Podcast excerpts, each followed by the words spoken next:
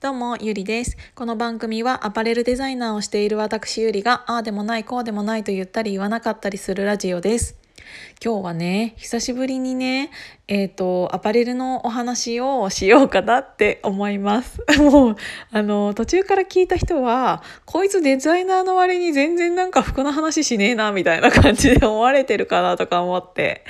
で、今、あの、うんと2年生の子にいろいろ教えながら仕事をしているんですけど、ああの自分でどこからどこまでが分かっていてどこからどこまでが分かっていないかが分からないからあのそ教え方も難しいなって思いながら、うんと、やり取りしているんですけどその中で、えーと、あこれって結構普通の人は知らないかもって思ったことを、えーと、と今日は説明したいなって思いました。えっと、うんと皆さんが今着ている生地うん素材洋服の生地っていうのは、えーと、いろんな染色方法っていうのがあるんですけど、えーと、その生地が、えーと、染められた生地の場合、えー、というん難しい 染められた生地の場合うんとビーカーというものを取るんですよ。でビーカーって何かって言ったらなんか普通になんかアパレル用語みたいな感じなんですけどうんとねえ、ー、と木旗というものがあって生地には。で木旗っていうのはうんと生地の生の状態が、えーと、キープされていることを木旗っていうんですね。で生地っていうのは生の状態でそのまま折られるわけではなく生地を染色してからその後ソーピングっていうなんかいろんな何て言うんだ加工とかをされて最終的に仕上げ加工をして、えーと製品に行くっていう過程があるんですけど。その色を染色する前に、えっ、ー、と、ちっちゃい、えっ、ー、と、見本みたいなのを作るんですね。何の見本かって言ったら、色の見本なんですよ。で、色の見本っていうのは、えっ、ー、と、生地全部を染めることはできないから、うんと、本当にちっちゃいビーカー、ほん、あのさ、理科の実験とかで、あの、ビーカーとかフラフレスコ？フラスコ？どっち？を使ったじゃないですか皆さん。小学校の時とかね。そのビーカーのことをビーカーって言うんですよ。で当たり前の話しちゃってるかもしれないけどなぜあのえっ、ー、とバルク、バルク、うんと、量産の生地を染めてくださいって言う前に、えっ、ー、と、この色に染め、こういう色にしたいですっていう見本の色を、えっ、ー、と、私たちは工場に指示するんです。で、工場に指示する時に、工場はその色をもらって、いきなり量産の生地を染めるのではなくって、その色を、えーと、出せるかどうかっていうのをテストするんですよ。でそれをテストするのが、えーと、本当にビーカーでテストするの。うんと、その理科の実験とかで使っていたあの透明のビーカーねそれで、えーと、色をテストするから、えーと、ビーカーを出してくださいって私たちが工場に指示色の指示をしたら工場はビーカーを上がってくるビビーカーを上げてくるでそのビーカーっていうのはアパレルの中でビーカーっていうのはそのビーカーの瓶そのものを言うわけではなくって、えーと、糸を染めた、えーと、そのものの糸の色のことをビーカーを取るっていう言い方をするのねだからこの、うん、この生地はこの5色でビーカーを上げてくださいって工場に言ってそしたら工場はビーカーでその色を上げてきて、えーと、ビーカー届きましたよとかなんかそういうやり取りをするんですよ。でビーカーっていうのは、えーと、これは結構アパレルの世界の中でもご存知の方がいらっしゃらないこと人が多いかもしれないんですけど、うんと、どうやってそういう色を抽出しているかっていうのがすごく面白くて、えーと、私たちが見本の、うんと、生地だったり、えー、と紙だったり見本の色を中国まあ工場さん染色工場に送るじゃないですか。でその色っていうのを、うんと、画像で分析するんです。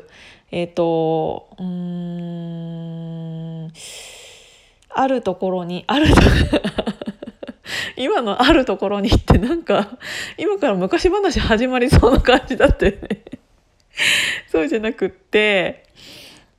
えー、顕微鏡みたいな顕微鏡のところにさ、えーと、色その私たちが送った記事みたいなのを置くわけですよ。でそうするとその、えーと、カメラで写された色っていうものが、えーと、データとして抽出されてこれはうんと赤が何パーセント青が何パーセント黄色が何パーセントで出来上がりますっていうのがデータとして出てくるんです。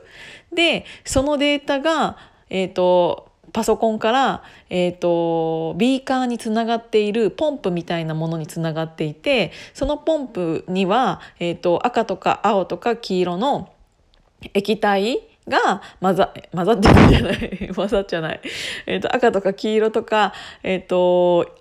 青とかの色につながっていてその機械がね。でその機械自体が私たちが送った色の見本を、えーと、分析した後それその信号を、えーと、その機械に、うん、送りますそうするとそのポンプが勝手に動き出して、えーと、赤が何パーセント青が何パーセントっていうのを、うんと抽出して色を作り上げるの。そうすると,、えーと、私たちが送った見本の色と同じ色に上がりますよっていうのが、えーと、一連の流れなんですよ。すごくないですか？だから昔は人間が、えーと、送られた記事を見てこの色は赤が何グラムぐらい入ってるとか青が何グラムぐらい入ってるっていうのを考えながら、えー、と染色の何て言うんだろうあのグラム数とかを全部決めてたんですけど今は今はっていうかもう10年以上前からなんんだけど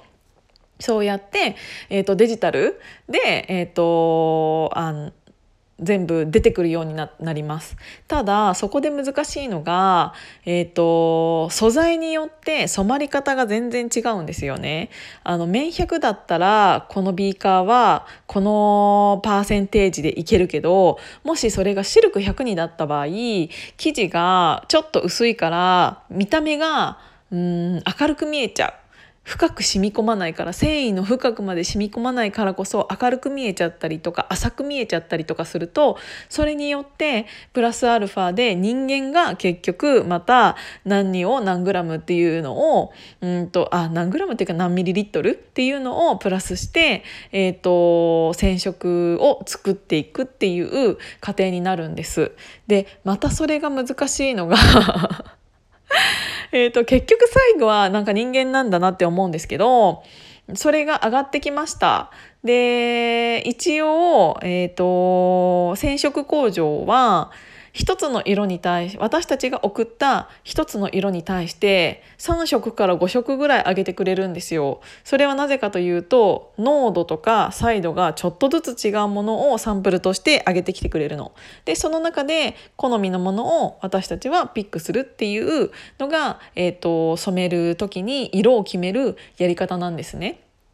で、えっ、ー、と、その難しいって言ったの、またもうこれが難しいって言ったのが、えっ、ー、と、私たちの手に届く時に、何の、うんと、明かりで見てるかっていうも、うん、何の明かりで見ているかによって見え方が全然違うんですよ。えーと、例えば普通に白色蛍光灯で、えーと、見ているものと,、えーと日光の下で見ているものと,、えー、とちょっとオレンジがかった感じの、えー、と電球で見ているものっていうのって色の見え方が全然違うの。だから、えーと、問題が起こりやすかったのは、えーと、うちの会社ではすごい色が合ってたって思ったのにそれをお客さんのところに持っていったらお客さんのところの、えーと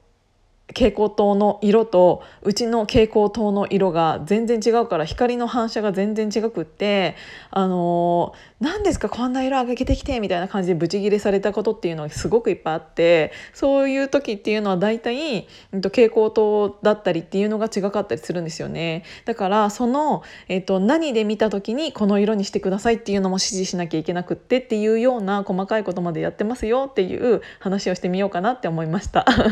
なんか細かくなっちゃったけど分かったかな？なんかなんか伝わったかな？よく分かんないけど。ということで、えーと久しぶりにそういうデザイナーっぽいこと話してみました。今日も聞いていただいてありがとうございました。じゃあまたね